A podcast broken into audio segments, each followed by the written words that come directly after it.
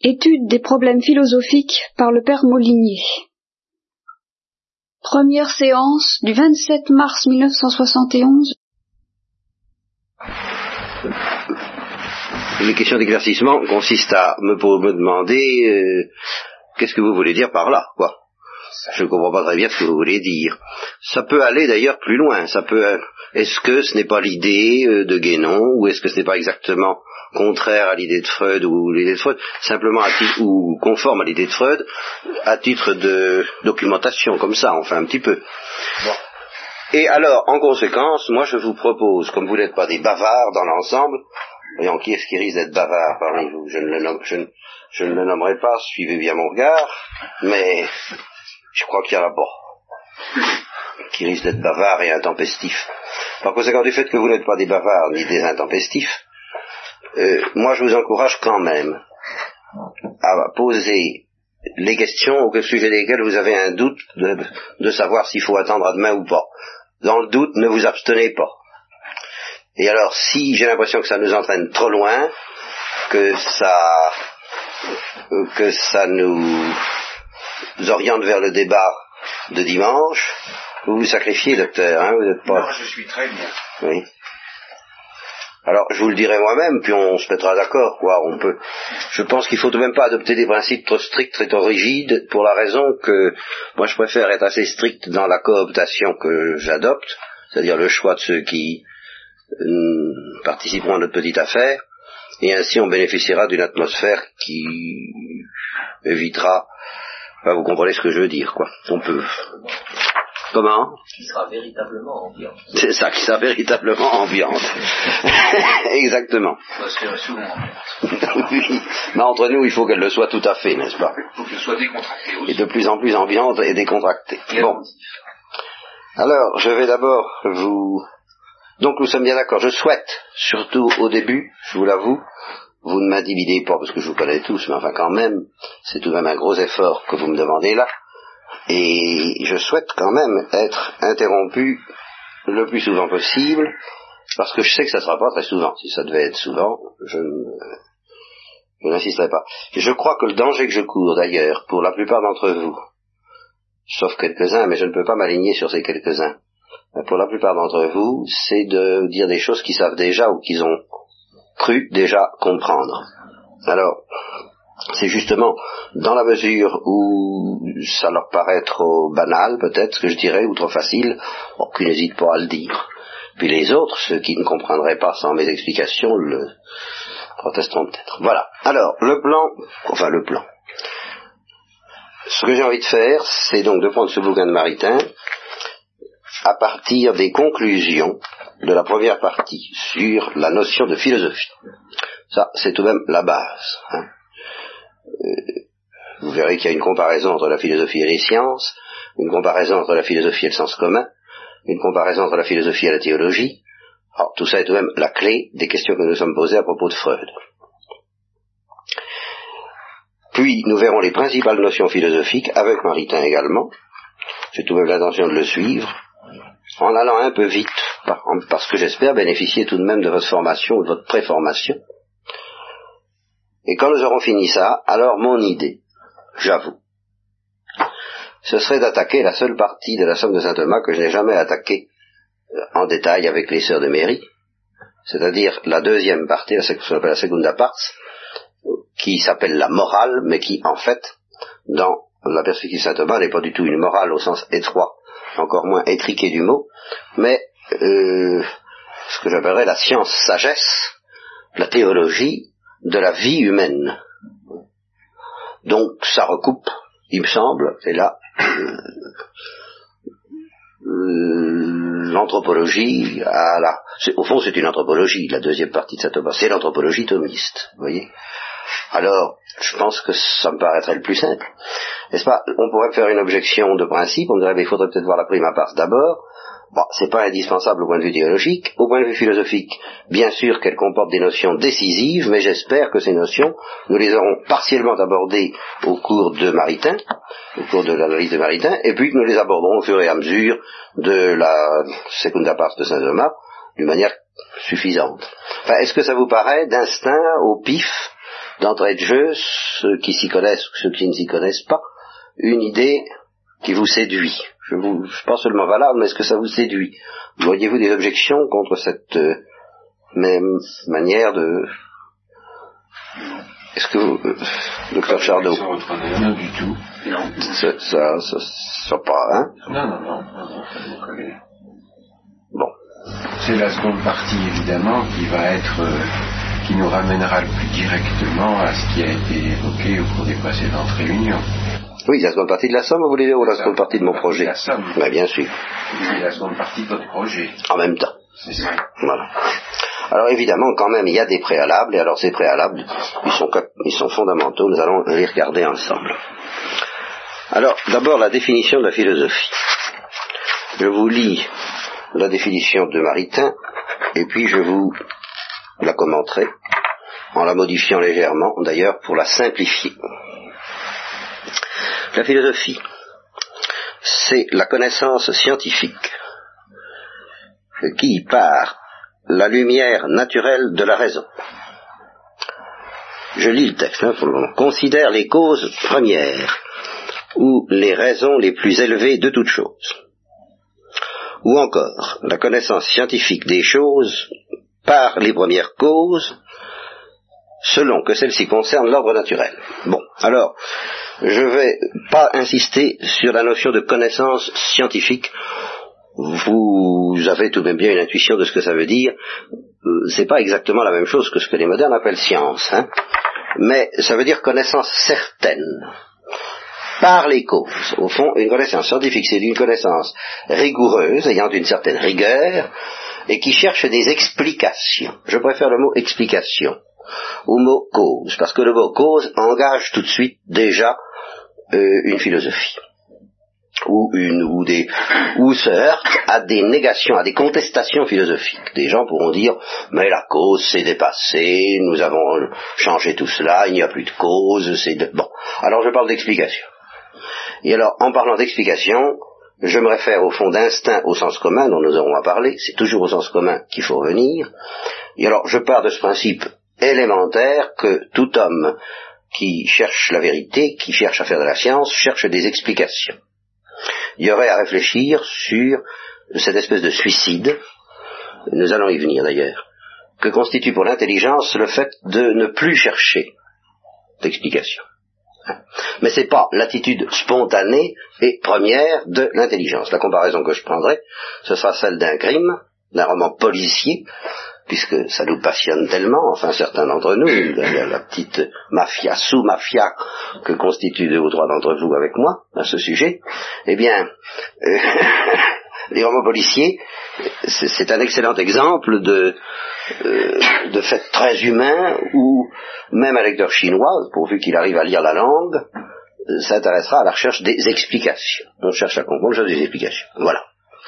Alors personne ne pourra, me semble-t-il, ou alors c'est une abdication complète de euh, la vie même de l'intelligence, cette abdication est possible et nous verrons comment, mais euh, même ceux qui abdiquent n'abandonnent pas toute explication, ils renoncent à certaines explications.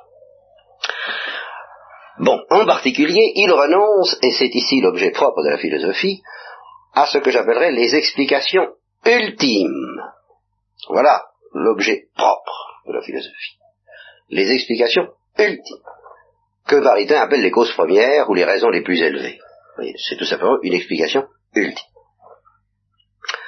Voilà, donc la philosophie, c'est une connaissance rigoureuse qui cherche à découvrir l'explication ultime de toute chose, mis à part l'ordre surnaturel, bien entendu. L'explication ultime de toute chose. Alors nous allons réfléchir d'abord un petit peu, et c'est là où je vais vous dire des choses très bêtes, très simples, euh, très élémentaires peut-être pour ceux qui connaissent déjà ces notions-là, sur cette notion d'explication dans la vie courante, dans la vie, euh, je vais reprendre l'exemple du, du roman policier, euh, pas seulement, j'en prendrai d'autres quand même. En gros, on distinguera si, euh, la méthode que j'adopte est extrêmement difficile à définir au point de vue philosophique, je vous préviens tout de suite. Elle est extrêmement simple, c'est la méthode spontanée de l'esprit humain. Mais justement parce que c'est la méthode spontanée de l'esprit humain, euh, elle a un statut très mystérieux et très passionnant d'ailleurs. La méthode que j'adapte consiste à se dire qu'est-ce que c'est qu'une explication. C'est la méthode socratique. Voyez Euh, Dans la vie humaine, euh, quand on vit, qu'est-ce que c'est qu'une explication? Qu'est-ce que ça veut dire chercher une explication? Et y a-t-il plusieurs sortes d'explications? Hein, Peut-on distinguer des types d'explications différents? Et lesquels? Alors, nous allons faire un inventaire et nous allons en découvrir deux, et nous allons découvrir que ces deux types d'explications, à leur tour, se subdivisent chacun en deux. Alors, vous pourriez me dire à première vue, et c'est là où je dis que ma méthode est très paradoxale à certains points de vue, vous pourriez me dire, bon bah oui, ça en fait quatre, d'accord, mais qu'est-ce qui dit qu'il n'y en a pas d'autres Eh bien, c'est là où intervient déjà la démarche proprement philosophique, c'est-à-dire l'intuition. Quand nous aurons fini ce petit inventaire, vous aurez ou vous n'aurez pas, mais ça m'étonnerait que vous n'ayez pas, et uniquement avec le sens commun, il n'y a pas besoin de chercher autre chose, l'évidence qu'il ne peut pas y avoir d'autres types d'explications. C'est-à-dire que si quelqu'un se présente un jour et vous dit mais si euh, j'ai trouvé autre chose, ben vous lui direz s'il y a peut-être autre chose, mais c'est pas ce que moi j'appelle une explication. La notion d'explication est euh, complètement résolue par les quatre types que nous allons proposer. Ça doit être une évidence pour vous. Et ce sera une évidence pour vous, je, vous promets d'avance. Vous, paraître étrange à première vue, et vous verrez, je, je- tiens le pari que sans, sans avoir besoin de faire de la philosophie proprement dite, au niveau du sens commun, vous aurez l'évidence qu'il n'y a pas d'autre type d'explication possible que ceux que je vous propose. Alors, les deux types d'explications sont celles qui s'appuient sur ce que sont les choses ou les gens. C'est un premier type. Et le deuxième type d'explication, c'est celle qui s'appuie sur ce que font les choses ou les gens. Exemple, eh bien, cette maison ne peut pas être habitée par un régiment. Pourquoi? Explication. Parce qu'elle n'est pas assez grande. Voilà, c'est ce qu'est la maison qui nous explique pourquoi elle ne peut pas contenir un régiment. C'est parce qu'elle est comme ça. Elle n'est pas assez grande pour contenir un régiment. Voilà, j'ai mon explication. Hein bon. Euh, cette maison euh, est insalubre. Pourquoi? Parce que elle est tournée vers un fleuve ou une rivière polluée qui déverse des immondices, euh, où elle, reçoit les effluves d'une usine euh, environnante. Alors là, c'est sa position, mais c'est ce qu'elle est qui explique le fait que cette maison est insalubre. Vous voyez qu'elle peut, ça peut expliquer des événements, mais euh, l'explication elle-même est statique. Voilà ce que je veux dire. C'est ainsi. C'est la situation de la maison, c'est sa dimension, ou bien c'est sa forme. Euh, elle ne se prête pas à une vue panoramique sur Nancy parce que euh, elle est trop basse, par exemple, n'est-ce pas? Ou bien euh, sa forme, enfin sa, sa disposition. On y respire mal parce qu'il n'y a pas assez de fenêtres. On ne peut pas y faire de feu parce qu'il n'y a pas assez de cheminée. Vous voyez, euh, on n'y voit pas clair parce que les vitres sont dépolies. Enfin, toutes sortes de trucs de ce genre. Euh, encore un exemple important pour la suite. Cette maison a résisté au tremblement de terre. Pourquoi? Parce qu'elle était construite en dur.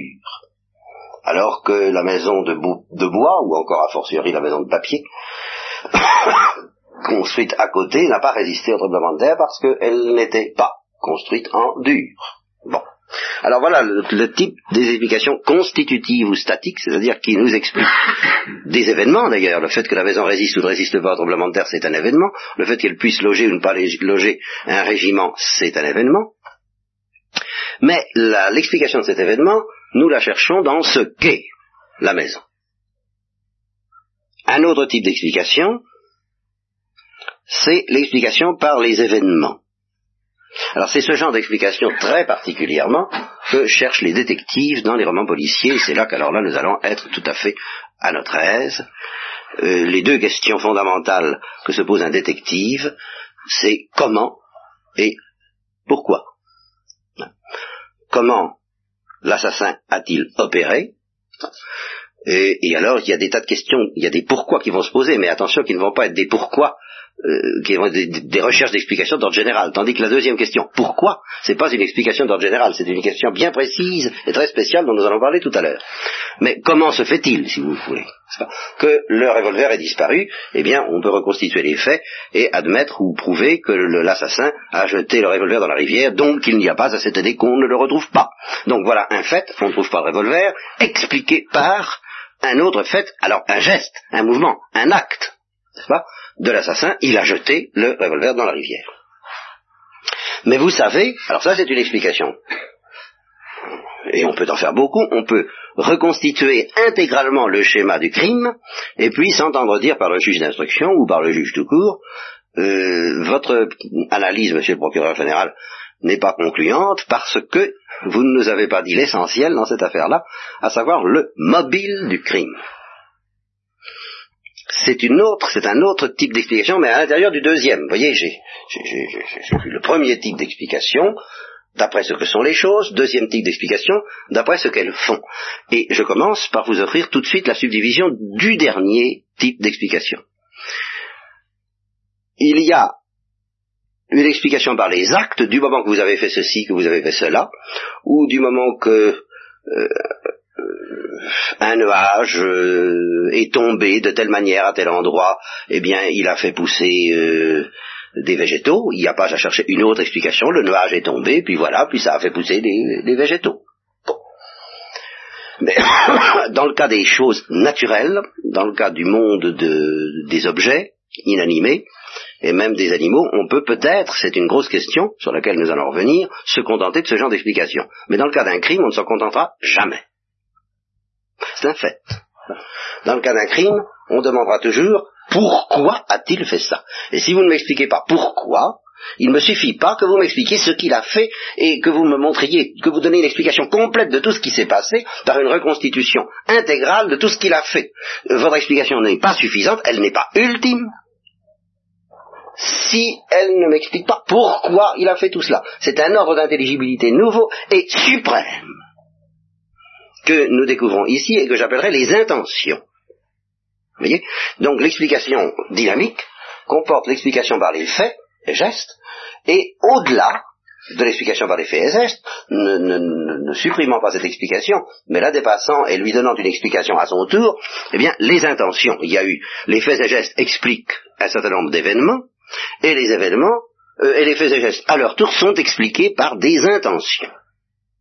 Alors maintenant, on peut mettre des noms là-dessus. Euh, l'explication par les intentions, c'est la recherche des causes finales. L'explication par les faits et gestes, c'est l'explication par les causes efficientes. Et ces deux groupes de causes, efficientes et finales, ou ces deux groupes d'explications, vous voyez, ce, sont des réponses à la question pourquoi, c'est tout simple. Ces deux groupes d'explications euh, constitue ce que j'appellerais donc la causalité dynamique, ou les explications dynamiques. De l'autre côté, eh bien, vous avez aussi deux types d'explications du côté de la constitution des choses. Quand vous dites que la maison peut loger 14 habitants parce qu'elle comporte 14 chambres d'amis, vous faites appel à la structure de la maison, un mot fondamental dans le vocabulaire moderne et fondamental aussi dans la philosophie d'Aristote, dans la philosophie scolastique. Ici, une remarque en date du 11 mars 1976. Dans tout le développement qui suit, euh, j'ai substitué le mot structure au terme beaucoup plus traditionnel de cause formelle ou de forme chez les scolastiques et cette substitution est regrettable. J'ai voulu me rendre plus clair, mais il y a là une conclusion dangereuse. La structure est quelque chose de beaucoup plus superficiel, est une constitution beaucoup plus superficielle de la forme, c'est la disposition des parties, non seulement la disposition géométrique certes, mais aussi la disposition ontologique et qualitative, et à ce moment là la structure est quelque chose d'extrêmement profond, mais c'est moins profond, euh, c'est moins intime que euh, la forme, qui, elle, est quelque chose de plus simple, qui n'est pas une organisation de multiples, mais qui est la qualification première d'un être dans la ligne des essences. Alors, dans tout le développement qui suit, il faut donc rétablir, la plupart du temps, le mot forme ou cause formelle à la place du mot structure. Quand vous dites la maison a résisté au tremblement de terre parce qu'elle était construite en dur, alors vous faites plus appel à sa structure, vous faites appel à son matériau comme principe d'explication. C'est pas parce qu'elle avait 14 fenêtres ou 14 pièces ou qu'il y avait une cheminée à tel endroit, c'est pas le plan de l'architecte qui vous explique qu'elle est, qu'elle est résistée, car avec le même plan mais construite en, en torchis, eh ben, elle n'aurait pas résisté. Voilà. Donc c'est la cause matérielle, qu'on appellera à ce moment-là la cause matérielle, qui explique qu'elle est résistée au tremblement de terre.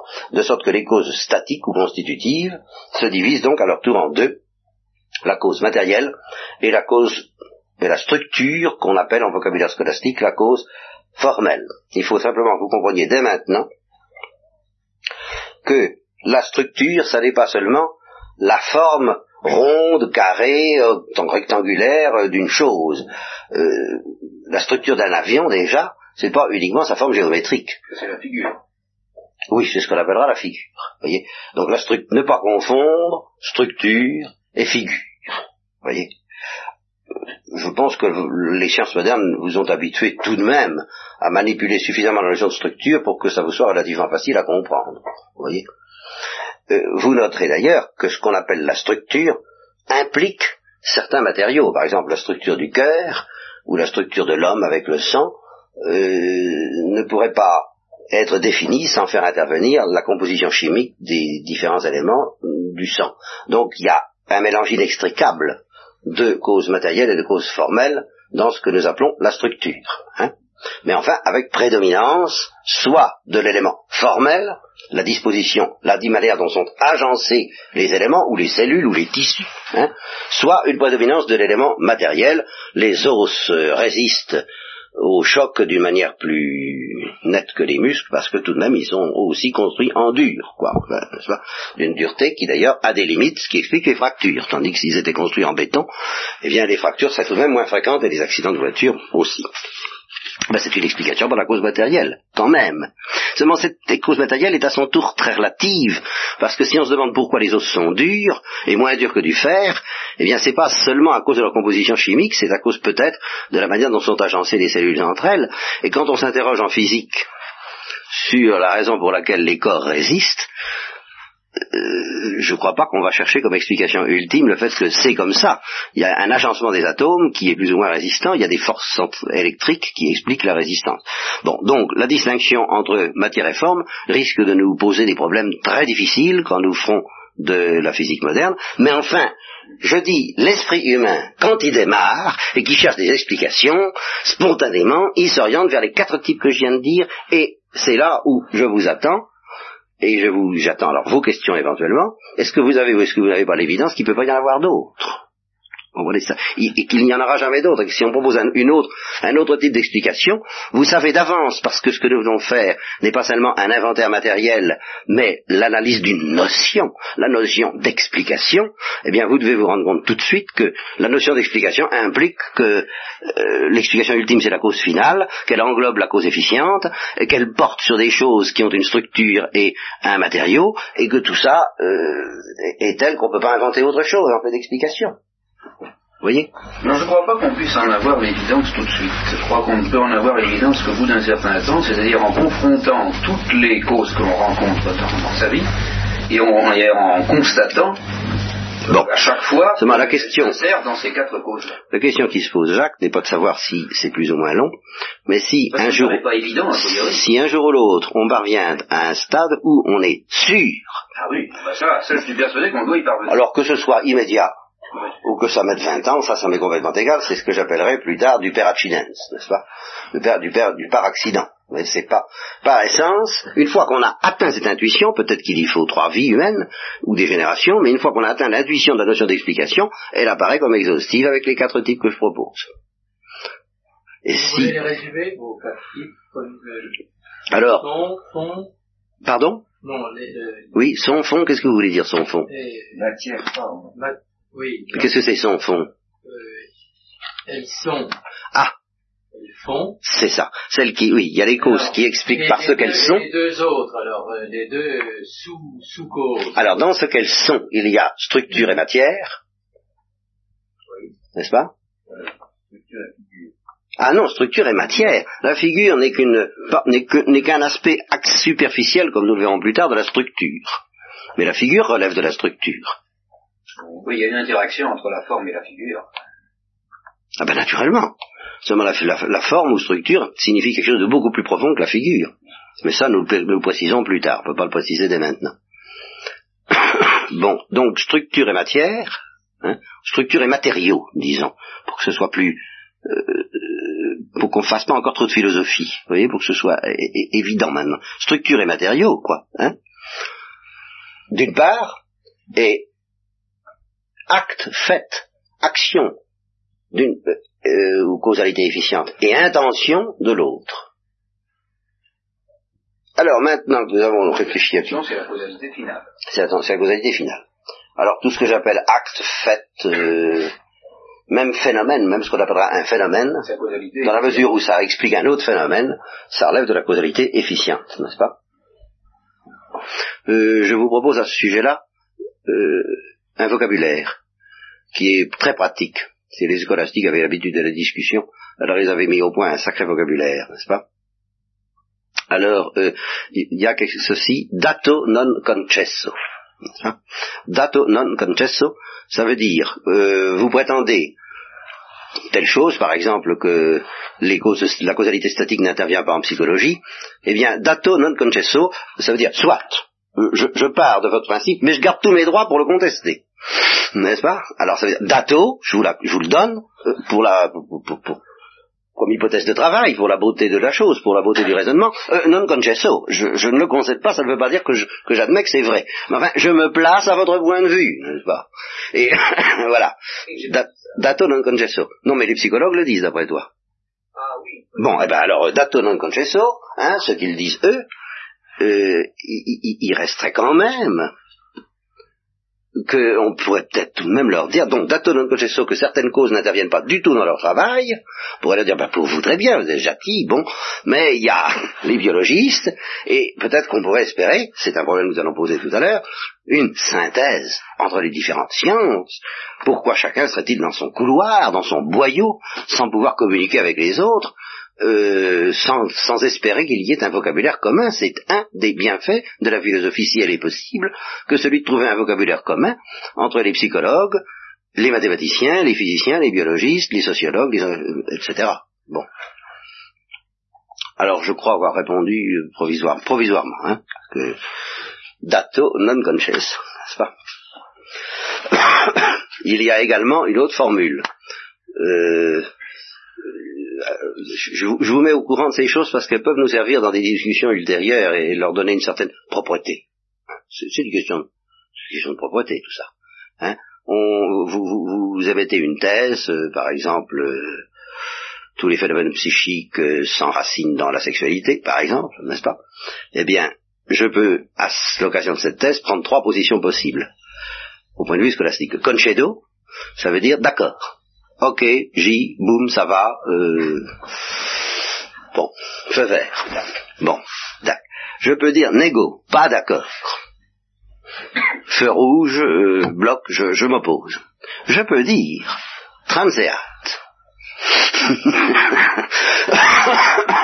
pas? Euh, je- Ça veut dire je ne veux pas discuter ça pour le moment, je m'intéresse à autre chose. Par conséquent, je vous, je, vous, la laisse, votre proposition, provisoirement, parce que nous allons parler d'autre chose. Transéat. Ça peut servir, vous voyez, à mettre, je vous le répète, un peu de propreté dans nos, dans nos colloques. hein. Bien. Alors maintenant que nous avons parlé de la notion d'explication, euh, nous allons parler de la notion d'explication ultime. Ah. Alors ça, premièrement, euh, je voudrais vous en parler toujours la même chose au niveau du sens commun. Qu'est-ce que c'est que le sens commun? Nous en parlerons tout à l'heure ou demain. Mais enfin, vous soupçonnez un peu ce que ça peut vouloir dire. Justement, ça veut dire qu'on ne prétend pas faire une théorie philosophique, on se situe au plan de la vie humaine toute bête. Est-ce que dans la vie humaine, on parle d'explication ultime? Eh bien, dans le cas du roman policier, incontestablement, oui. Tant qu'on n'a pas trouvé la cause finale, on n'a pas trouvé l'explication ultime que l'on cherche. Je dis que l'on cherche, parce que ça ne veut pas dire une explication ultime tout court. Et c'est ça la difficulté euh, de la découverte philosophique. Mais d'abord, je voudrais vous persuader qu'il y a des explications ultimes dans les quatre types d'explications que j'ai déjà énumérées. Il y a des explications pas ultimes et des explications ultimes. Je passe sur la cause matérielle parce qu'elle soulève des difficultés spéciales. Euh, mais enfin, dans l'ordre de la vie humaine, si on ne s'engage pas encore trop vite en philosophie, on pourra dire que l'explication ultime dans l'ordre du matériau, bah, c'est quand, n'est-ce pas, on peut arriver à expliquer un phénomène par euh, le matériau euh, le plus analysé, euh, réduit en ses derniers éléments. Voyez, par exemple, vous on dira l'élément qui dans le ciment armé fait que c'est tellement résistant, c'est le fer qui est dedans, c'est du fer qui est dans le ciment armé. Bon, alors voyez, voilà ce que je veux dire. L'explication ultime dans la, dans la ligne de la cause matérielle, c'est le fer qui est dans le ciment armé. Voilà. Vous voyez, c'est... Oh, c'est du niveau du sens commun, Yves. C'est ça? Mais l'explication ultime de la résistance du matériau, c'est quand même cet élément matériel, la présence du fer. Voilà ce que je veux dire, c'est tout. Il faudrait que je prenne d'autres exemples. Euh, moi je suis pas physicien, Jacques. Euh, en gros, en, général, n'est-ce pas, l'explication ultime du comportement d'un corps, c'est la présence dans ce corps de quelque chose qui sera vraiment le. Alors, une fois. Ah non, justement. Justement, je ne suis pas en science. Je, je, ne suis pas en science, je ne suis pas en philosophie. Une même matière avec des structures différentes dans des propriétés différentes. Doucement. Je ne suis pas en science, je suis je, ni en philosophie, je suis dans le sens commun. Pas? Je dis au niveau du sens commun, euh, au niveau de la ménagère. Euh, la raison pour laquelle tel corps euh, brûle ou ne brûle pas, c'est parce qu'il contient telle chose qui fait que on est garanti. vous voyez, voilà ce que je veux dire. Bon. Je, je reconnais que c'est là où j'aurai le plus de difficultés, mais vous inquiétez pas, j'ai mon... Je, Comment J'ai des munitions du côté de la cause matérielle, mais je reconnais que c'est là où peut-être ce sera le plus déroutant pour vous, alors j'ai pas trop envie d'assister. Par contre, où c'est beaucoup plus clair, c'est à propos de la notion de structure. Justement, l'explication ultime dans l'ordre de la structure, c'est quand on a atteint la structure la plus profonde, la plus intime, la plus définissante de la chose.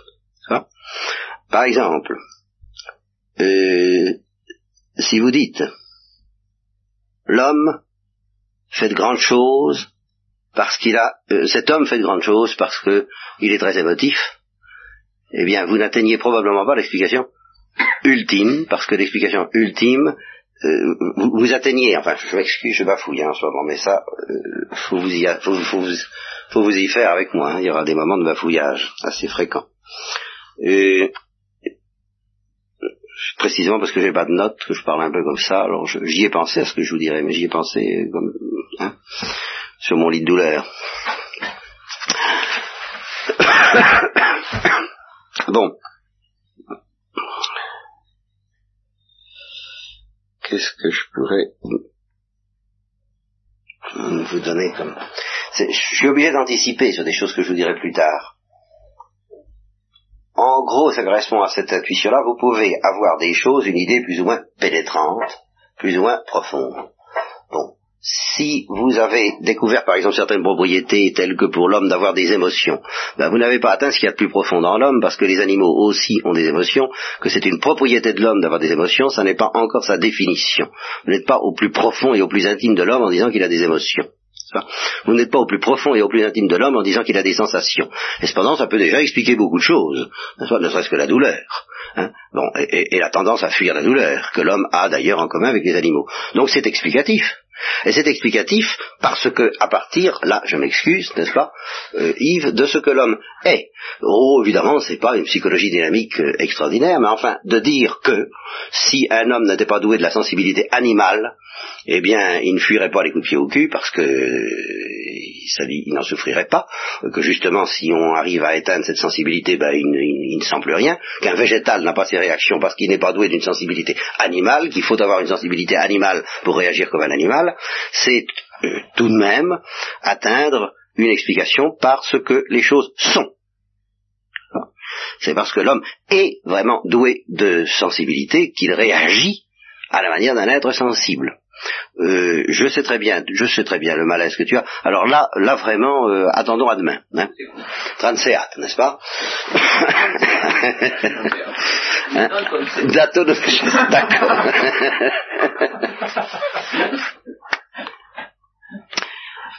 bon, eh bien, euh, en admettant ce type d'explication et ce type de recherche, ça, essayez de comprendre ce que, ce que l'homme fait à partir de ce que l'homme est. En admettant ce type d'explication, d'atonon eh bien, cette explication par ce que l'homme est peut être plus ou moins profonde. Je ne peux pas expliquer tout ce que fait l'homme par le fait que c'est un corps. Le fait que c'est un corps m'expliquera que l'homme peut être défenestré, par exemple. Car ça, c'est vraiment euh, propre à tous les corps, que si on les jette par la fenêtre, ils tombent. Hein. C'est pas spécialement humain. Et cependant, l'homme y passe comme les autres. Je ne peux pas me contenter non plus d'expliquer ce que fait l'homme par le fait qu'il a une vie végétative. Et pourtant, il a une vie végétative. Il grandit, il se nourrit, il, connaît les phénomènes de la vie. Ça ne me suffit pas. Je ne suis pas au niveau de l'explication ultime dans l'ordre de ce qu'est l'homme. Je ne peux pas non plus me contenter de, ce qu'il y a de commun entre l'homme et les animaux, et cependant, c'est dans l'homme. L'homme est un animal. Hein. Et ça peut expliquer des tas de choses.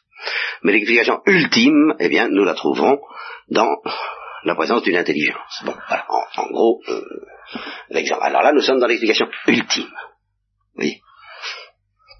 Dans la ligne de ce qu'est l'homme.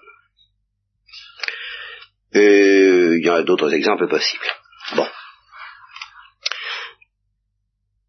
Quant à l'explication ultime dans le domaine de l'action, alors là, euh, au fond, j'ai envie de faire j'ai envie d'accorder quelque chose à Migeot, mais je ne suis pas sûr de ne pas, m'en tirer vers une pirouette. Mais enfin, après tout, nous dénoncerons toutes les pirouettes une fois que nous les aurons reconnues. Hein, parce que vous savez, la pirouette est une chose assez humaine. Hein, c'est pirouetter ou manomeste, mais diabolicum est, et alors justement, vous m'aiderez à ne pas persévérer dans la pirouette, en la dénonçant. Mais enfin, au fond, ce que m'a dit Jacques Lamigeau tout à l'heure, il m'a dit, est-ce que vraiment, il n'y a pas l'explication ultime dans l'ordre de la cause matérielle, au fond, est-ce que ne nous renvoie pas à la structure? Et je serais tenté de dire oui provisoirement au niveau du sens commun. Euh, provisoirement et au niveau du sens commun, je dis bien. Au fond, en effet, pour expliquer de manière ultime les propriétés d'un matériau, il va falloir finalement nous renvoyer à la cause formelle, et il se pourrait, ce sera à débattre, que la cause formelle soit l'explication ultime à laquelle nous renvoie la cause matérielle elle-même. Hein. Mais si je dis ça, c'est là où c'est peut-être une pirouette, c'est parce que ça me paraît évident dans l'ordre des causes dynamiques. À savoir que l'explication ultime dans l'ordre des causes dynamiques, c'est toujours une certaine intention, mais pas n'importe laquelle, celle qu'on appelle précisément l'intention ultime ou la fin ultime. Alors ça, évidemment, ça suppose euh, que les êtres dont nous parlons soient capables d'avoir des intentions ultimes. C'est un problème que nous nous poserons, mais euh, distinguons, si vous voulez, intention ultime et fin ultime. Les animaux, les végétaux n'ont pas d'intention à proprement parler. Seul le Créateur et les êtres intelligents ont des intentions. Là, j'anticipe énormément. Donc, dato don c'est bien entendu. Mais euh, malgré cela, bien que les animaux et surtout les végétaux n'aient pas d'intention, ils ont une finalité. Là, j'anticipe. J'anticipe pour prendre un exemple, pour vous expliquer ce que je veux dire par explication ultime. J'anticipe. Parce que là, c'est un des gros problèmes que nous aurons à débattre. Est-ce que là où n'apparaissent pas des intentions clairement exprimées, le végétal n'exprime pas clairement l'intention, euh, le petit le petit arbre, le petit arbrisseau que vous plantez n'exprime pas clairement l'intention de devenir un, chêne de 300 mètres de haut. Peut-on dire qu'il y a une finalité? C'est un gros problème, j'anticipe sur ce problème, moi il est résolu dans mon esprit positivement. Par conséquent, je dis, les végétaux eux-mêmes, bien qu'ils n'aient pas d'intention, ont une fin, et euh, une fin ultime c'est-à-dire une perfection ultime pour laquelle ils sont faits. De même, alors que dans l'habitation, alors là c'est à lui de l'habitation, c'est facile à trouver, l'habitation a une fin ultime, c'est qu'on y habite. Ça n'est pas qu'elle soit belle, ça n'est pas qu'elle soit euh, chaude ou qu'elle soit seulement bien située, tout ça est très bien, mais s'il n'y a pas de lit, euh, ben c'est une habitation imparfaite. Elle a une fin ultime, l'habitation, ben, c'est qu'on y habite. La, la maison a une fin ultime, c'est qu'on y habite. C'est pour ça qu'un château désaffecté euh, est dé- décapité, c'est toujours un peu triste de sa fin ultime. Parce que c'est quand même pas d'être un musée, sa fin ultime, c'est d'être une habitation. Est-ce que la fin ultime doit, être considérée, euh, pour un végétal par exemple, Ah la fin ah, je ultime, pas de répondre. si on se place euh, au plan du végétal en tant que tel, ça va être de remplir sa forme. Alors là, euh, Maurice, Et- je, je, Oui, et, Je- je par m'excuse. contre, euh, si on se place euh, au plan de la création, le- la fin ultime du végétal peut très bien être de nous apporter de, de C'est ça. Alors là, je m'excuse, j'ai, j'ai anticipé terriblement pour donner un exemple. Euh, nous ne sommes pas armés pour le moment, et, et cette simple remarque d'ailleurs a de l'intérêt parce que ça nous donne euh, in actu exercito, voilà une expression que je vais vous expliquer immédiatement d'ailleurs parce que c'est très important, euh, la 16 dont nous avons besoin pour réfléchir proprement, c'est de reconnaître parfois, et voilà un exemple très net, que au point où nous en sommes, nous ne sommes pas armés pour répondre à une question pareille. Alors là, nous, il nous ne pouvons pas nous permettre d'aborder cette question philosophique dès maintenant. C'est, ce serait pécher contre la loyauté de notre recherche. Vous voyez, ça, ça nous ne pouvons pas. Vous voyez Mais j'en sais rien, en tous les cas, nous ne sommes pas armés pour euh, répondre à cette question maintenant. Voilà ce que je crois. Euh, nous pourrons en débattre demain si vous voulez, hein, mais je vous, je vous donne ma réponse maintenant. hein. C'est pour ça que je m'excuse de ne pas insister de ce côté-là. Bon. C'est une impatience bien normale que j'ai connue et c'est une des principales souffrances de la recherche philosophique, c'est d'être obligé d'attendre. Ça, alors là, euh, et c'est une des grandes conversions d'ailleurs de la, de la recherche philosophique que d'accepter d'attendre. Sûrement. Je ne suis à l'aise en philosophie que depuis que j'accepte d'attendre, parce qu'on attend toujours, savez ça, c'est... Bon, enfin passons là-dessus. Donc il existe, euh, il existe en tout cas. On peut espérer, on peut penser, et je, je, je, je, je-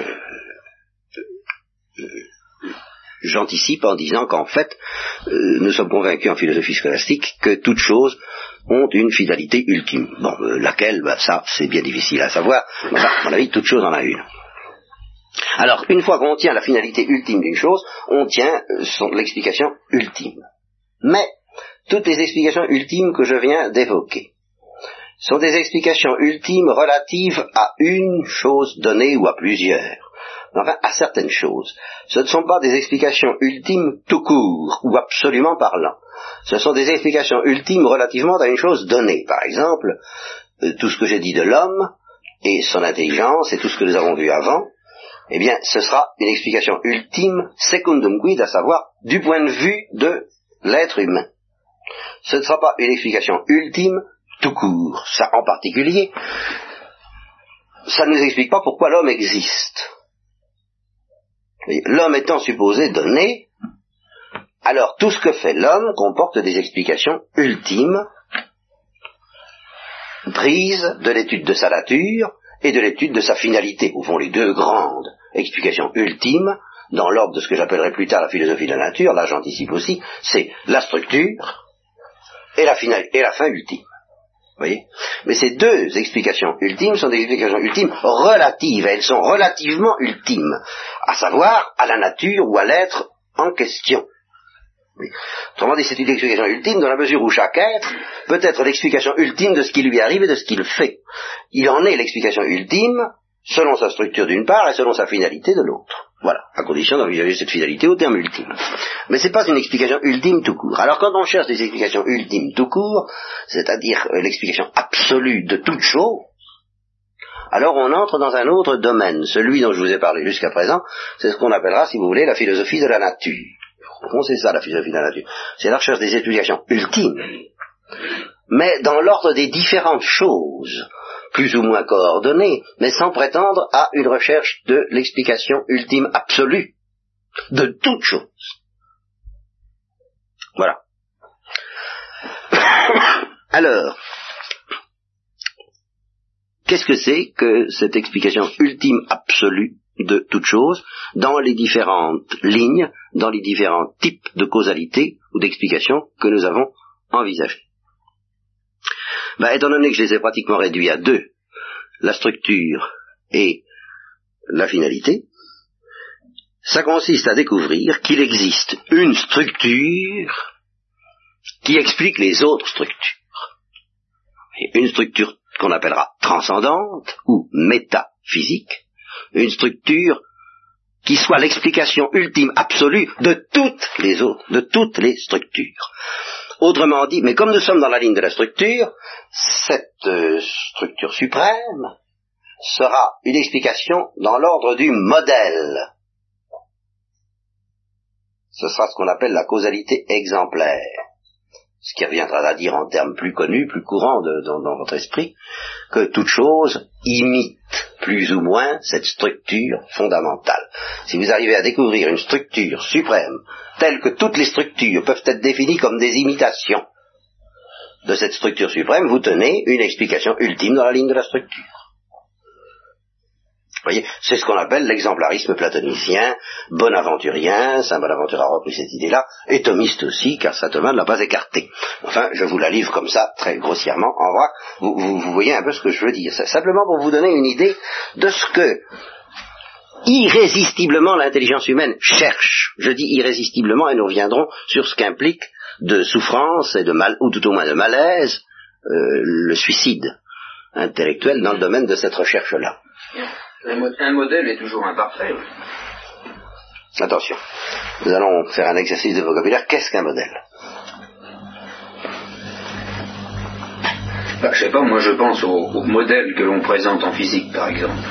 Ah, mais bien sûr, parce que par définition, les modèles que vous, que vous présentez en physique sont des modèles que vous, que vous acceptez, que vous présentez par définition comme imparfaits. Alors, la, la véritable proposition que tu viens d'exprimer, Jacques, je l'exprime de la manière suivante, tout modèle imparfait est un modèle imparfait. Ce que j'accorde. Est-il possible d'être imparfait Eh bien, est-ce que c'est contraire à la notion de modèle? Non. Alors, ma réponse est déjà faite. N'est-ce pas? C'est dans cette ligne-là que l'imperfection d'un effet ressemblait à sa cause. Bien sûr. Bien sûr. Alors là, là, c'est encore un petit peu anticipé sur ce que nous dirons plus tard. C'est dans cette ligne-là. Sûrement. C'est ce, oui. Sûrement. Dans la mesure où l'effet ressemble à la cause, la cause a valeur de modèle pour, pour l'effet, n'est-ce pas? Elle est cause exemplaire et non pas seulement efficiente. Alors, j'ai distinct, il y a un titre de Maritain qui s'appelle Distinguer pour unir. Il y a un exercice qu'il faudra tout de même apprendre à faire, s'il est fondamental en philosophie, c'est de comprendre que quand on distingue, on n'oppose pas nécessairement. Et que même le plus souvent, c'est pour mieux unir les choses qu'on les distingue, comme le cœur et les poumons par exemple. N'est-ce pas? On les distingue pour mieux les unir. Et il est certain que c'est dans la structure que régit la racine de la finalité. Ça, je te l'accorde tout de suite. Mais c'est quand même distinct. En quoi alors? Ben, en, ce que, que, tout simplement la finalité suppose une intention, sans quoi il n'y a pas de finalité, tandis que la structure à première vue n'en suppose pas. La structure est. Et ceux qui diront, qui nieront qu'il y a une intention quelconque de qui que ce soit, et en particulier d'un gouvernement divin à l'égard des végétaux, seront infailliblement entraînés à nier l'existence d'une finalité. Il y a une structure qui se développe peut-être, mais sans finalité. C'est forcé puisqu'il n'y a pas d'intention. C'est pas ça que je veux dire. Je veux dire qu'à la limite, il n'y a pas de finalité possible sans structure.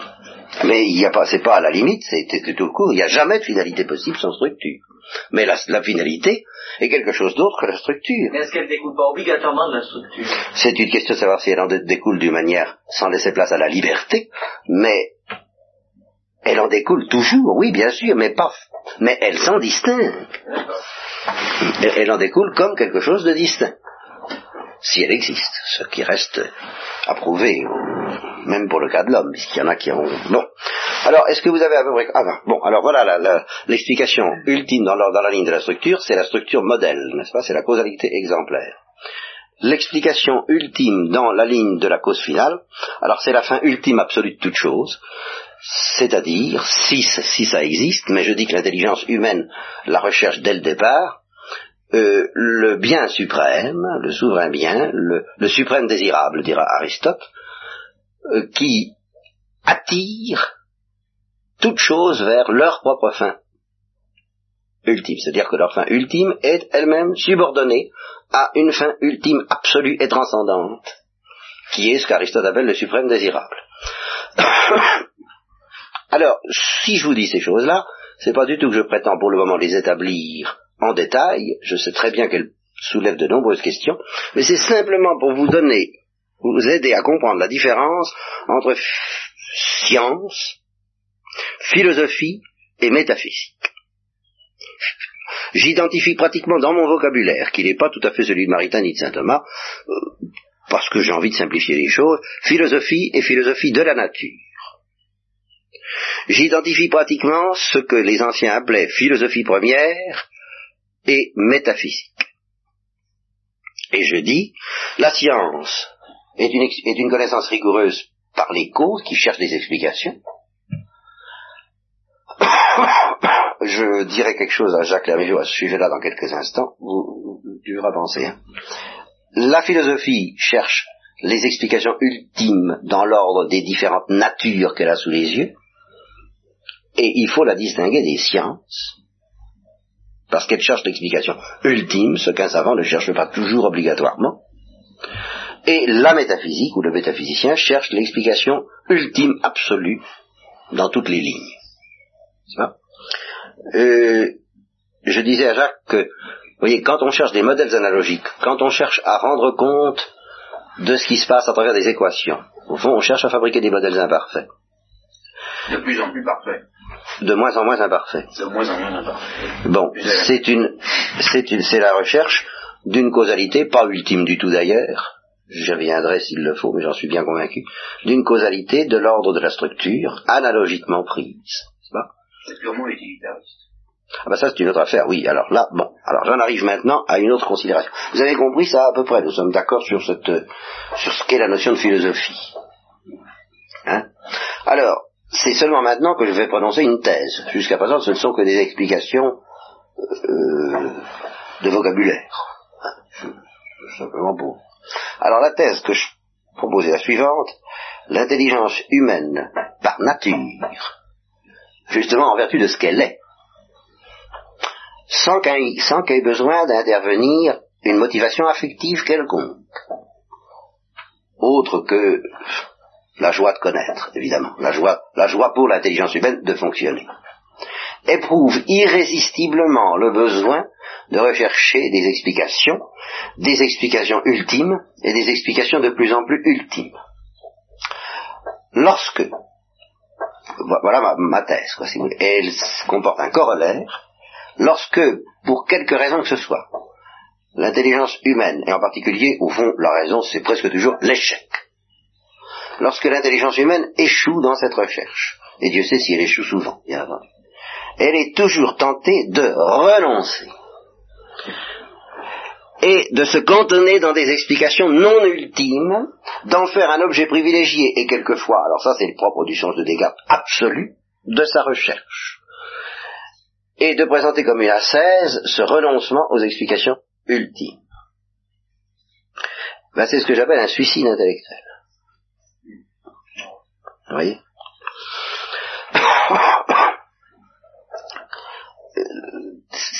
Même les savants qui disent moi je ne cherche pas ceci et cela, en fait, euh, ils sont obligés de se mutiler dans le mouvement spontané de leur intelligence pour agir ainsi. Et s'ils agissent ainsi, c'est parce que, ayant perdu l'espoir d'arriver à une certitude dans le domaine des explications ultimes, ils se rabattent farouchement sur des explications qui ne sont pas, ou sur des modèles analogiques, à l'égard desquels ils peuvent arriver à quelque chose de satisfaisant, ça colle plus ou moins bien, ça colle pas mal, c'est tout ce qu'on peut espérer, quand ne, m'embêtez pas avec des notions de sens, d'ontologie, etc., ce qui revient à dire, en fait, ne m'embêtez pas avec les explications ultimes, j'ai fait une croix dessus.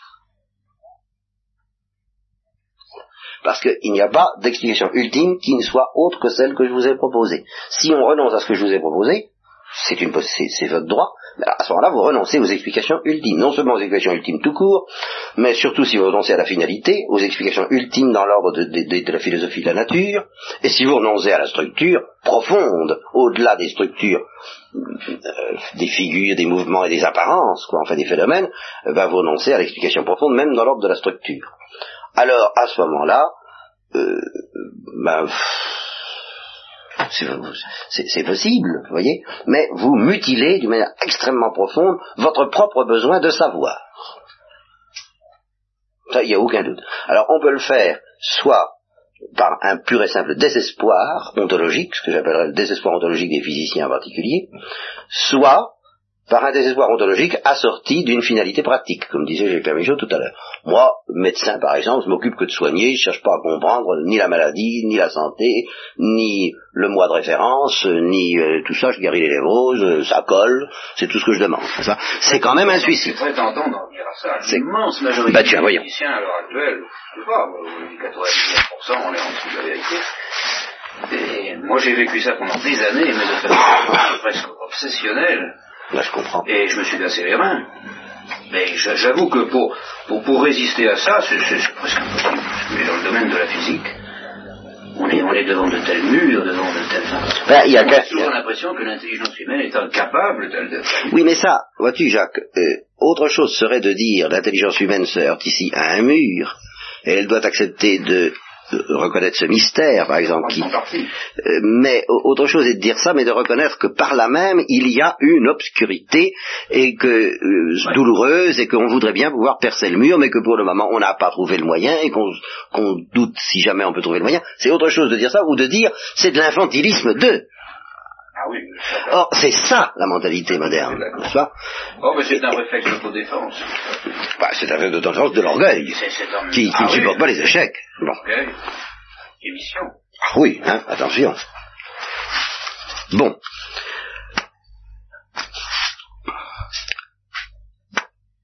Deuxième euh, thèse de Maritain.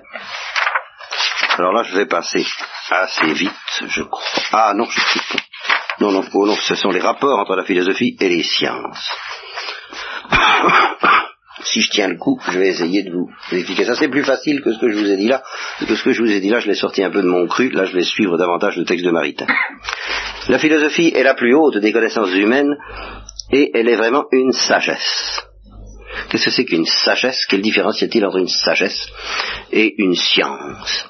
C'est qu'une science se contente de rechercher des explications, plus ou moins ultimes d'ailleurs, mais enfin de rechercher des explications. Euh, la sagesse ne se contente pas de rechercher des explications, même ultimes. C'est très intéressant à noter. C'est qu'il existe un mouvement philosophique, un mouvement, une pente de l'esprit philosophique, qui est très fréquent d'ailleurs chez les mystiques, alors là dans l'ordre surnaturel, qui est un petit peu ma tendance, je dois l'avouer, à savoir quand on a trouvé les explications ultimes, au fond l'intelligence a trouvé son objet suprême. Et elle a envie de s'y reposer, et si cet objet suprême ne lui est pas encore complètement dévoilé, ce qui est certainement le cas sur la Terre, aussi bien pour le philosophe que pour le théologien que pour le mystique, nous distinguerons ces trois sagesses, eh bien, euh, il désire, il contemple par l'amour, il attend que ça vienne, il attend la lumière, il attend le dévoilement, et puis c'est tout. Et il se désintéresse un petit peu de quelque chose qui est un reflet du gouvernement divin et qui est une propriété de celui qui a découvert les explications ultimes, à savoir le pouvoir qui lui est donné d'ordonner les choses autour de cette explication ultime. De, de, de, mettre de l'ordre dans le monde et aussi de mettre de l'ordre dans l'action humaine, ce qui est la politique. hein. De, de, autrement dit, étant arrivé au fait, au sommet, de redescendre dans l'ordre des choses mouvantes, mais muni de cette clé qui est l'explication ultime, eh bien de mettre un peu d'ordre dans la maison. De, revenir donc aux choses qui ne sont pas ultimes, mais euh, de les faire bénéficier de cette euh, lumière pour que, au lieu d'être en désordre, elle soit autant que possible en ordre, c'est-à-dire bien placée par rapport à une seule et unique lumière, qui est l'explication ultime. Voyez Alors, en particulier, la fonction de la philosophie, c'est une des fonctions de la philosophie, que d'ordonner les sciences humaines. Et si les savants n'avaient pas renoncé à la philosophie, ils y ont renoncé, c'est évident, nous venons de dire pourquoi, ils pourraient euh, caresser l'espoir, car c'est beaucoup plus facile de, je veux dire, même une connaissance imparfaite des explications ultimes suffit pour mettre de l'harmonie dans le monde, et de l'harmonie dans les sciences, et de l'harmonie dans les discours humains. C'est une harmonie imparfaite, comme la connaissance imparfaite qu'on a des explications ultimes, mais c'est déjà une harmonie et non plus un désordre ou un chaos, ou une dissonance, ou une tour de Babel. Voyez? Et c'est le seul moyen, il n'y en a pas deux. Tant qu'une science n'a pas, ne, se- ne- ne s'est pas située par rapport aux explications ultimes, elle est incapable de se situer aussi par rapport aux autres sciences. Et elle est incapable de se situer aussi par rapport à l'action humaine et de se situer par rapport à la théologie ou à, la révélation ou à la religion. Je m'excuse, je, je, change de lunettes tout le temps parce que je cherche la bonne. Hein alors ça, c'est là une des fonctions les plus précieuses de la philosophie, et cette fonction-là, Maritain la détaille. Euh, je ne sais pas si c'est bien nécessaire que j'y entre tout à fait dans le détail, encore que à cause, je, vais peut-être être obligé de le faire à cause de vos mentalités scientifiques aux uns et aux autres, de vos disciplines particulières. Là, nous sommes justement dans une espèce de microcosme scientifique où ça peut se vérifier, où vous évoquiez, je crois, la dernière fois, la mentalité euh, du chirurgien, la mentalité du médecin, la mentalité du clinicien, la mentalité du, biologiste, la mentalité du physicien. Nous n'avons pas de mathématicien, nous en aurons peut-être un jour, puis il y a la mentalité du psychologue. Euh, et puis, il y a la mentalité des hommes de bien, représentés par Maurice, Jean-François et Benoît. Je suis content que vous laissez parler d'être les autres. parlé d'ailleurs. Non concesso. non concesso. Mais euh, qu'est-ce que ce serait si j'avais dit l'honnête homme, au sens du XVIIe siècle, justement celui qui n'a pas de spécialisation, mais qui est ouvert. Et ça, c'est ce problème qu'a posé Oppenheimer, mais jusqu'à l'angoisse. Je le pose je l'ai dit combien de fois, moi je le répète, est-ce que, oui ou non, un langage commun, alors ça, oui, j'admets qu'on pose le problème du langage, mais il faut voir quel prix on peut, on peut payer, est possible entre ma concierge, un tonquinois, un spécialiste en biologie, un poète, un poète, tenez-vous bien, n'est-ce pas? Hein, Parce que ceux-là sont particulièrement coriaces au point de vue du langage. Un musicien, un politicien, un religieux, puis voilà, est-ce que c'est possible? Oui ou non? Possible, c'est même pas la peine de continuer, on met la clé sous le paillasson et chacun continue à faire ce que Père Chauvin me disait un jour qu'il était dans un presbytère et il y avait le curé, la gouvernante, un autre curé qui était invité et au repas chacun suivait ses rails et parlait, suivait, et tout le monde parlait à la fois, chacun en suivant son petit rail. Ma foi, ça allait très bien. Jusqu'au moment où on se casse la figure, mais tout ça est purement accidentel. On se casse la figure ou on ne se casse pas, mais c'est pas en vertu de ce qu'on dit, puisque de par définition, personne ne comprend vraiment ce que l'autre dit. Vous voyez que le problème de la communication est complètement suspendu au problème de la philosophie. S'il n'y a pas des explications ultimes autour desquelles on peut ordonner les explications moins ultimes, eh bien les explications moins ultimes, quelque précieuses qu'elles soient, se casseront la figure entre elles, ou si elles s'entendent, ce sera tout à fait par accident et en vertu d'une diplomatie aveugle. Hein, vous êtes bien d'accord là-dessus? Voilà. Donc, d'où l'importance de la philosophie de ce point de vue-là. Mais ce n'est qu'une fonction seconde, mais c'est tout de même une fonction importante. C'est aussi important par rapport à la philosophie que la créature est importante par rapport à Dieu. Euh, après tout, Dieu suffit, mais il se trouve que ça l'intéresse de gouverner les créatures. Eh bien, la philosophie suffit, mais c'est tout de même intéressant qu'elle gouverne les sciences. Comme on la méprise, et les sciences cherchent à se gouverner, regardez les résultats, et on n'est pas tiré de l'auberge. Alors, j'entre quand même. Est-ce que j'entre dans le détail? Alors là, je, je, oui, peut-être. Est-ce que, qu'est-ce que vous souhaitez que j'entre dans le détail au sujet des rapports entre la philosophie et les sciences tels que Maritain les explique dans le bouquin, ou est-ce que ça vous suffit d'aller voir dans le bouquin, les uns ou les autres Votez. Oui, mais vous pouvez, tu peux les lire. Non, ça ne suffit pas. Faites comme si je ne le savais pas. Bon, d'accord.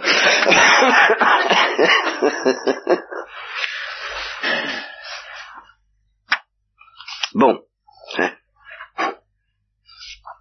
Alors une première chose que vous n'allez pas m'accorder facilement, c'est que, parce que ça, ça supposerait une sagesse que je n'ai pas encore pu vous transmettre, euh, la philosophie s'appuie sur des faits, et s'appuie sur l'expérience, mais attention, elle s'appuie sur l'expérience exactement à la manière dont un médecin s'appuiera sur un serviteur qui portera sa trousse médicale. C'est-à-dire que l'expérience est pour la philosophie un instrument de pensée. Ce n'est pas euh, l'expérience elle-même qui fournit la vérité dont se nourrit le philosophe. C'est ça qui est fondamental. L'expérience est nécessaire parce qu'il faut qu'on soit en présence du réel. Mais la mise, autrement dit, ça vient à dire ceci, la mise en présence du réel qui constitue la philosophie est quelque chose de, qui dépasse de beaucoup ce qu'on appelle une expérience. Vous voyez, l'expérience est le, moyen nécessaire, matériellement nécessaire, pour que nous débouchions dans ce que j'appellerais une évidence. Par exemple, euh, euh, bah, les premiers principes. Euh, le principe de non-contradiction. Eh bien, c'est pas l'expérience qui me révèle le principe de non-contradiction. Et cependant, si l'expérience ne m'offrait aucun objet de pensée, je ne penserais pas. Si je ne pensais pas, ben, je ne penserais pas non plus le principe de non-contradiction. Il faut qu'une expérience, autrement dit, l'expérience est l'occasion pour l'intelligence de découvrir, je ne dis pas de prendre conscience, parce que ça nous entraînerait trop loin, mais de découvrir quelque chose qui n'est quand même pas euh, une pure et simple lecture d'expérience. Voilà. Par conséquent, les faits dont la philosophie a besoin pour fonctionner sont des faits suprêmement simples et universels. Exemple, eh bien, il y a des gens, il y a du changement. Les gens changent. Voyez, c'est des choses aussi simples que ça. Et à partir de là, le philosophe se dit, ah, la notion de changement, qu'est-ce que ça veut dire? Vous voyez, ça suffit. Et c'est pas le, c'est pas ce qu'il a observé, sauf le fait qu'il a été mis en présence du changement par l'expérience. Et dire, oh, comme c'est mystérieux le changement. Et c'est parti. Et ça suffit, théoriquement, il n'a besoin de rien d'autre que d'une expérience qui lui donne la notion de changement. Et c'est parti.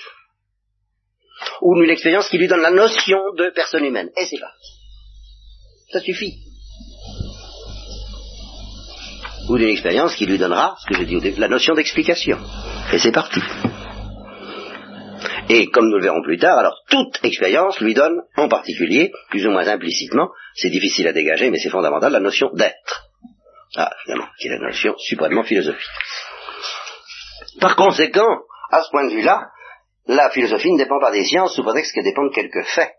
Elle dépend de faits qui sont beaucoup plus universels que ce qu'on appelle les faits scientifiques. hein. Et ce ne sont pas les, les, euh, les, différentes sciences, les différentes théories philo- scientifiques qui vont modifier par elles-mêmes la philosophie. Voilà, alors je lis le texte maritain pour que vous compreniez cela. La philosophie reçoit de l'évidence sensible des propositions fondamentales dont elle se sert en les jugeant à sa lumière comme de prémices. Vous savez ce que c'est que des prémices? Ce sont des propositions qui servent de base à des raisonnements. Comme des prémices dans ses démonstrations et pour établir ses propres vérités. Exemple, une vérité de fait constatée par les sens, il y a du mouvement dans le monde, jugée à la lumière de la philosophie, sert de prémisse à Aristote pour établir que l'être se divise en actes et puissances et qu'il y a un premier moteur qui est un acte pur. Là, je vais très vite, n'est-ce pas? Ça, ça va très vite. Maritain va très vite. J'anticipe. Mais ce que je veux dire, c'est que tout part de cette intuition, le changement. Cette simple intuition. Il n'y a, pas- besoin de se dire, mais enfin, euh, euh, quel changement y a-t-il Euh, Donnez-moi des exemples. Non, une fois que j'ai l'intuition du changement, si je vais au fond de mon intuition, je comprendrai que l'être se divise en actes et puissances. Parce que c'est la même chose, mieux pas? La, structuration de l'être entre acte et puissance, c'est le mystère même du changement, mieux vu. Et le fait que acte et puissance, ça, c'est suspendu à euh, une finalité suprême, car au fond c'est ça, le changement va me faire découvrir la, finalité. Eh bien, euh, ayant découvert cette finalité, je vais découvrir la finalité ultime. Tout ça, je n'ai plus besoin de l'expérience pour le découvrir. Vous voyez, ce qui m'est donné, c'est très très peu de choses. Eh bien, malgré tout, je ne vais pas continuer à lire le Maritain parce que je m'aperçois en lisant le texte qu'il anticipe vraiment trop sur des choses que je ne veux pas vous, donner l'illusion que je tiens pour démontrer.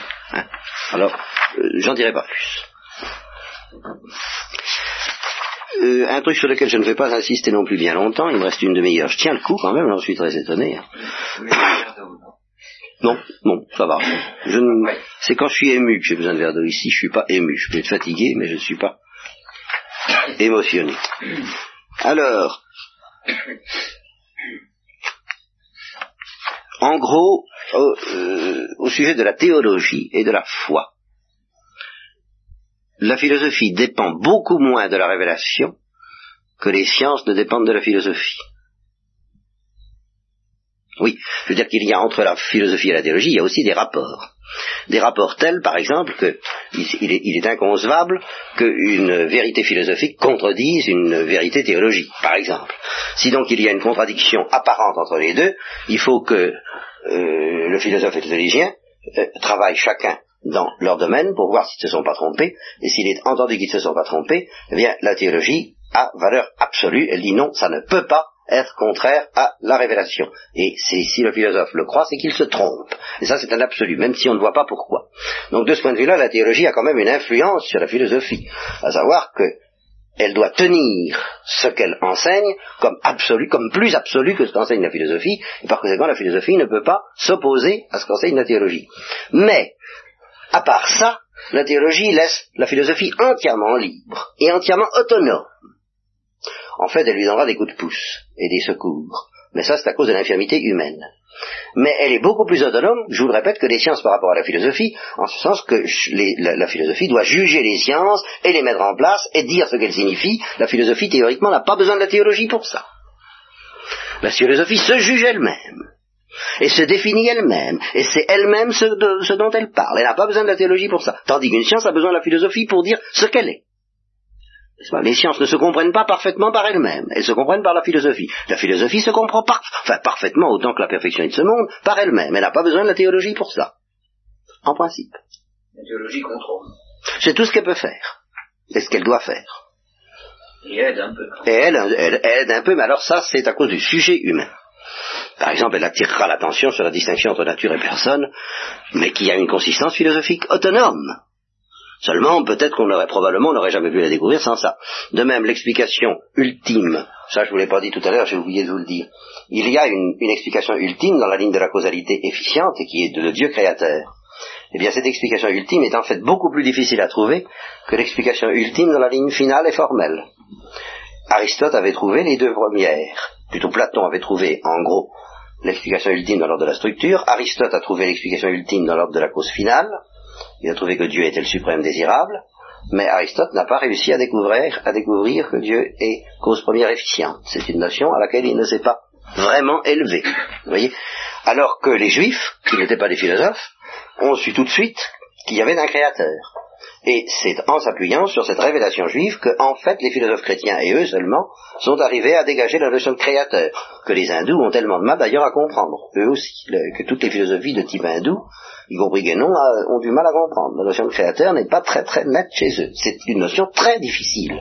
Alors c'est justement pour ça que c'est une des notions pour lesquelles on a spécialement besoin du, en fait, du secours de la révélation pour la comprendre. Ceci dit, si je perdais la foi, ce qui est possible avant que j'ai fini de parler, puisque Dieu, puisque c'est une grâce, c'est un don gratuit qu'on peut toujours le perdre à tout moment, je ne perdrai sûrement pas du jour au lendemain l'évidence qu'il y a un créateur. Je ne la perdrai qu'au bout d'un certain temps de décomposition pour mon intelligence. Alors là, je pourrais la perdre. Mais euh, elle est autonome. Vous voyez ce que je veux dire? C'est une évidence philosophique. Pour moi, il y a un créateur, c'est une évidence philosophique. Je l'ai atteinte. Mais la foi m'y a aidé. Mais une fois que c'est atteint, la foi peut tomber. Je ne vais pas perdre tout de suite l'évidence philosophique. Est-ce que je, vous comprenez à peu près? Bien. Non, théoriquement pas, mais pratiquement les hommes n'y sont jamais arrivés. N'est-ce pas? Il n'y a que le peuple juif qui a ouvert la voie. La philosophie grecque n'y est pas arrivée. D'une manière vraiment satisfaisante, avec cette puissance qui caractérise euh, justement la philosophie euh, révélée que Trémondant, entre autres, analyse fort bien dans ses bouquins. Ben, cette idée de créateur, non, on ne peut pas dire qu'aucun philosophe non chrétien l'ait jamais dégagé correctement. Je ne dis pas qu'elle n'ait pas été pressentie peut-être chez les Perses ou chez les Chinois, parce que tout de même, mais c'est qu'il y avait une révélation primitive, Maurice. Alors là, ça complique encore l'affaire, parce que ça n'est pas de la philosophie pure. À ce moment. Les hommes n'ont jamais été livrés à la philosophie pure, voyez sauf peut-être les Grecs, parce qu'ils se sont détachés de toutes les traditions religieuses, et ils ont fait fonctionner la raison. C'est un peu leur grâce propre, il me semble. Si on peut appeler ça une grâce, et je crois que c'en est une, parce qu'il y a les anges, j'y crois. Il y, a, eu une révélation primitive. Ah oui, ah oui, ah oui, ah oui, mais alors là, ouh, ouh. Demain, oui, ça, oui. Alors ça, c'est un sujet sur lequel, avec Maurice, nous avons ah, beaucoup parlé. Bien sûr qu'il y a eu une révélation primitive, j'y crois absolument. Adamique. Mais les adamique et universel en même temps. Parce que c'était destiné à tout genre humain. Mais euh, les Grecs se sont détachés de toute révélation. Ça, c'est très net. Et ils ont fait marcher l'esprit critique. L'intelligence, euh, c'est pour ça qu'en un sens, ils sont déjà les fondateurs de la science moderne, à ce point de vue-là.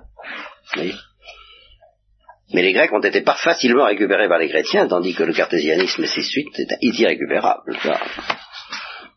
Voilà, alors j'arrive alors à un point fondamental. Je ne sais pas si j'ai encore assez de force pour l'aborder. avec euh, peut-être qu'on peut peut-être attendre, vous pouvez m'accorder d'attendre demain matin pour ça. La philosophie et le sens commun. Ça, c'est fondamental. Hein. J'y ai fait allusion tout le temps depuis la, depuis la soirée. J'ai fait allusion à des notions de sens commun. Alors, quels sont les rapports de la philosophie du sens commun? Le dernier morceau de la première partie. Ah non, c'est pas le dernier morceau de ce que j'ai à dire. Non, mais la, la première partie. Ou pas du tout. Pas du tout. C'est le dernier morceau de ce de de de, de c'est-à-dire oui, c'est-à-dire la philosophie. Ce, qu'est-ce que la philosophie? N'est-ce pas? Remarque sur la philosophie. Alors ça c'est le dernier morceau, c'est la philosophie et le sens commun. Oui. Alors évidemment j'ai un peu je, je peux vous lire ce que dit Maritain, mais ça ne vous suffira peut-être pas. Si je vais vous donner quand même la conclusion. Parce que ça je peux la lire. Puis on l'expliquera peut-être demain seulement. La philosophie n'est pas fondée sur l'autorité du sens commun. Si on définit le sens commun comme un consentement général ou un instinct commun de l'humanité. Il y a des gens qui croient à ça, qui croient qu'il y a bah oui, quoi, il y a l'espèce d'instinct commun de tous les hommes, et puis la philosophie sont de là-dessus. Et il faudrait, pour faire de la philosophie, respecter l'autorité de cet instinct commun. Eh bien, c'est faux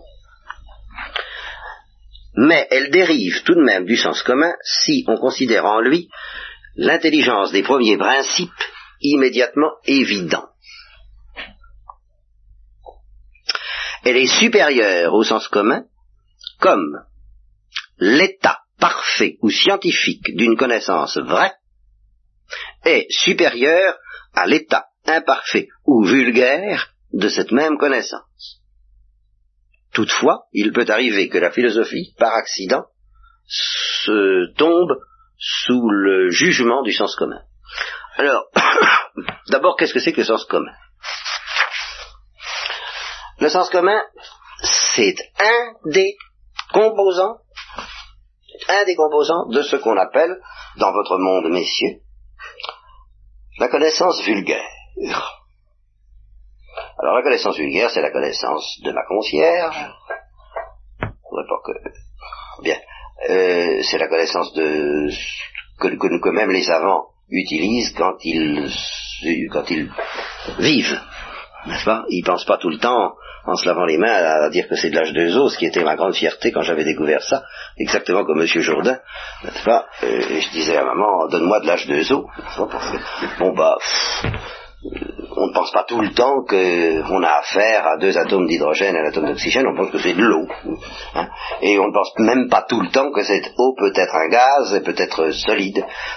L'eau, pour nous, c'est l'élément liquide et au, point, plan psychanalytique en particulier, eh bien, il n'y a rien de commun entre l'eau du ruisseau et puis euh, le nuage qui est une autre essence, en quelque sorte. Bon, eh bien, initialement, avant même l'intervention du psychanalyste, qui euh, rend scientifique cette connaissance d'un autre point de vue, ça relève de la connaissance vulgaire. Pour la connaissance vulgaire, eh bien, un corps est essentiellement gazeux, solide ou liquide.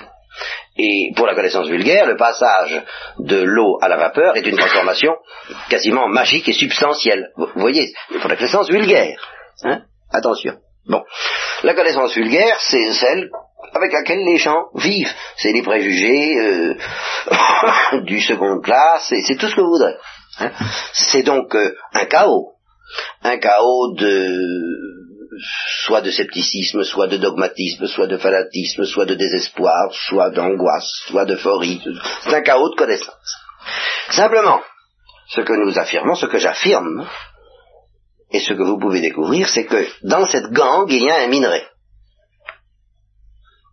c'est-à-dire des évidences qui ne sont pas conscientes d'elles-mêmes comme dans, tout leur prix, mais qui peuvent le devenir, et c'est précisément ça l'œuvre de la philosophie. Car ce sont déjà des évidences avant qu'elles ne soient philosophiques. Et non pas seulement des préjugés. Dans les préjugés, il y a des, évidences qui se baladent. Et le travail du philosophe, c'est de les découvrir. Ces évidences sont de trois sortes. Premièrement, eh bien, ce que j'ai appelé tout à l'heure déjà, les faits les plus, les grands faits universels qui nous mettent en présence du réel. Je ne sais pas comment les maritains les appellent. Attendez que je regarde. Des évidences ou des certitudes, oui c'est ça. Les, les, données fondamentales de l'évidence sensible. Hein, par exemple, euh, euh, il y a un espace. Ben, euh, quel que soit ce qu'on dira de cet espace, c'est une évidence. C'est une évidence fondamentale. De même, il y a un temps. Quel que soit ce qu'on dira du temps, il y a du temps qui s'écoule. Le temps est un, est un, fait. Les philosophes réfléchissent sur le temps, Einstein réfléchit sur le temps. Il n'en existe aucun, sauf Parménide, mais alors c'est vraiment un délire très particulier, euh, ou, d'une manière générale, tous ceux qui prétendent que seule l'éternité existe. Mais même la notion qu'ils ont de l'éternité s'appuie au point de départ sur cette intuition du temps, qui doit être dépassée par l'éternité. Mais n'empêche que même pour être dépassé par l'éternité, il faut que le temps existe, ne serait-ce qu'à titre d'illusion. Mais même à ce au moins à ce titre, nous avons l'évidence, et ça relève du sens commun parce que c'est une évidence qu'il y a du temps. Qu'est-ce que le temps? Est-ce une illusion? Est-ce une déception? Est-ce à dépasser? C'est une autre histoire. Mais au, premier abord, c'est pas simplement un préjugé, hein, n'est-ce pas? Ni une philosophie.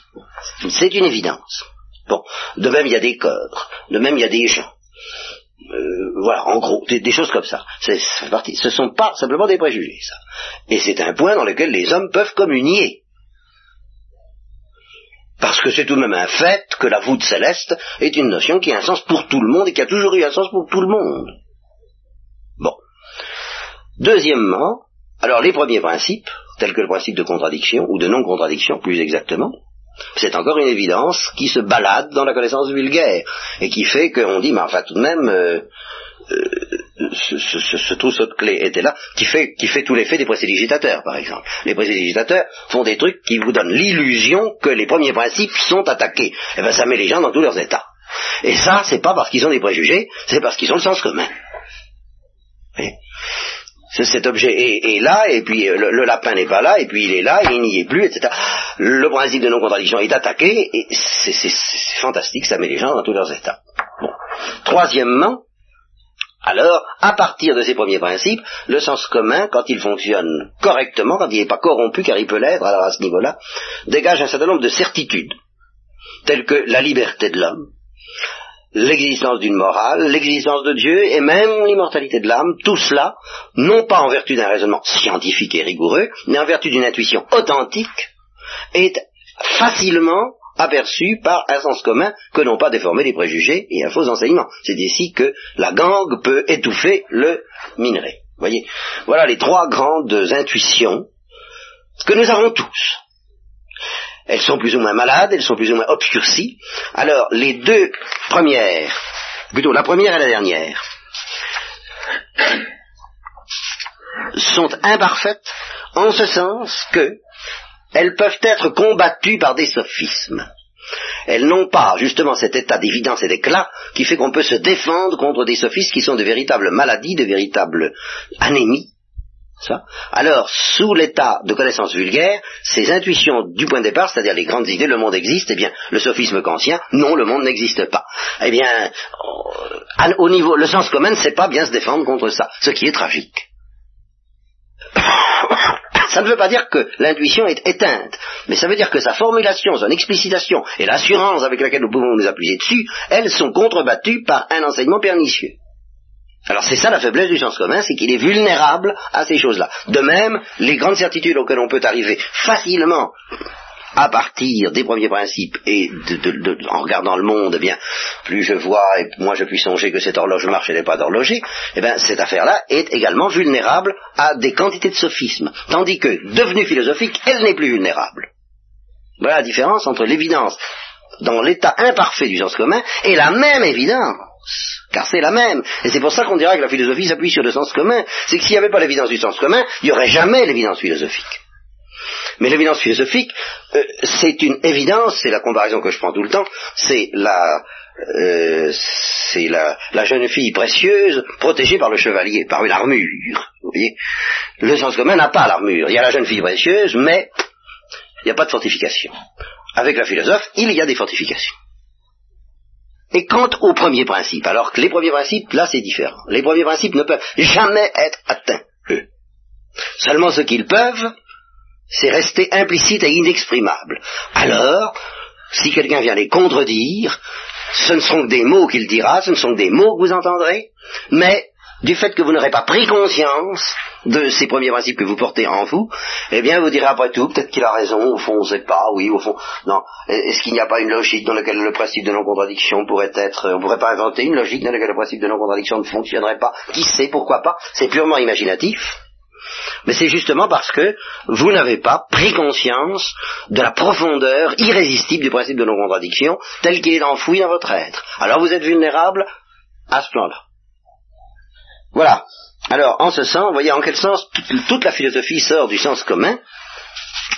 Retenez ça, il n'y aurait pas d'évidence philosophique s'il n'y avait pas l'évidence du sens commun. Mais l'évidence du sens commun ne sait pas se défendre contre les sophismes. Devenue philosophique, elle peut se défendre. Et c'est ce que nous essaierons de faire. Robert. Ah ben c'est tout. Ah bon. Est-ce que sens commun et bon sens c'est la même chose? Oui. Avec euh, une noce de... Le bon sens est plus riche. le sens commun, c'est ce qu'il y a de tout à fait fondamental et d'universel dans le bon sens. Tandis que il peut y avoir un bon sens individuel plus ou moins développé selon les... Euh, le bon sens, ça peut entraîner, ça peut comporter des intuitions euh, très pénétrantes que tout le monde n'aura pas. Mais... Est-ce que le sens commun peut comprendre la géométrie non euclidienne? Non, parce qu'il faut qu'il soit devenu philosophique. Le sens commun est complètement dérouté par n'est-ce pas? Et il, a l'impression que c'est idiot. Puis si on lui démontre que c'est pas idiot, alors il, ne sait plus, et alors il est paumé. Ce que je vous ai dit tout à l'heure, il ne sait pas se défendre. Vous voyez? Il faut qu'il devienne philosophique pour pouvoir intégrer les géométries dans le quotidien. Est-ce que dans le sens commun, il n'y a pas un reliquat de révélation primitive Non. Absolument pas. Ou alors là, là c'est fondamental, parce qu'à ce moment-là, vous touchez à la distinction entre l'ordre naturel et surnaturel si vous dites ça. Il existe une intelligence humaine qui, par la seule lumière naturelle dont Dieu, l'a dotée et qui l'a définie, qui n'est pas un, don supplémentaire, eh bien peut connaître certaines vérités. Et qui sont des vérités naturelles pour lesquelles euh, il n'y a pas besoin d'une révélation. Qui sont connaissables en dehors de toute révélation. Ah oui, qui sont connaissables alors que la ruine de toute révélation est possible. Voilà comment je dirais. Peuvent... Oui, Yves, je, tu es... ça, ça te gêne énormément. Ça ne pas, mais j'ai envie de dire, comment le sait-on Par le sens commun lui-même, ah, ben devenu philosophique. Ce que je vous dis, le sens commun ne peut pas le dire. Mais le philosophe peut le dire mais qui, est juste c'est pour ça que... a posteriori le sens commun non philosophique. Eh bien évidemment, en prenant conscience de ce qu'il est. Quand vous aurez pris conscience, grâce à nos efforts, de ce que, des évidences que, philosophiques alors, que ben vous verrez qu'elles sortent du, sens commun. Mais c'est nié par la plupart des philosophes. Oh, c'est évident. C'est évident, relisez le paragraphe de, de Maritain, d'ailleurs nous y reviendrons peut-être, vous verrez, parce que je, je suis tout de même à l'air. Ah ben c'est ce qu'il dit. Indigne de la philosophie. Ah ben évidemment.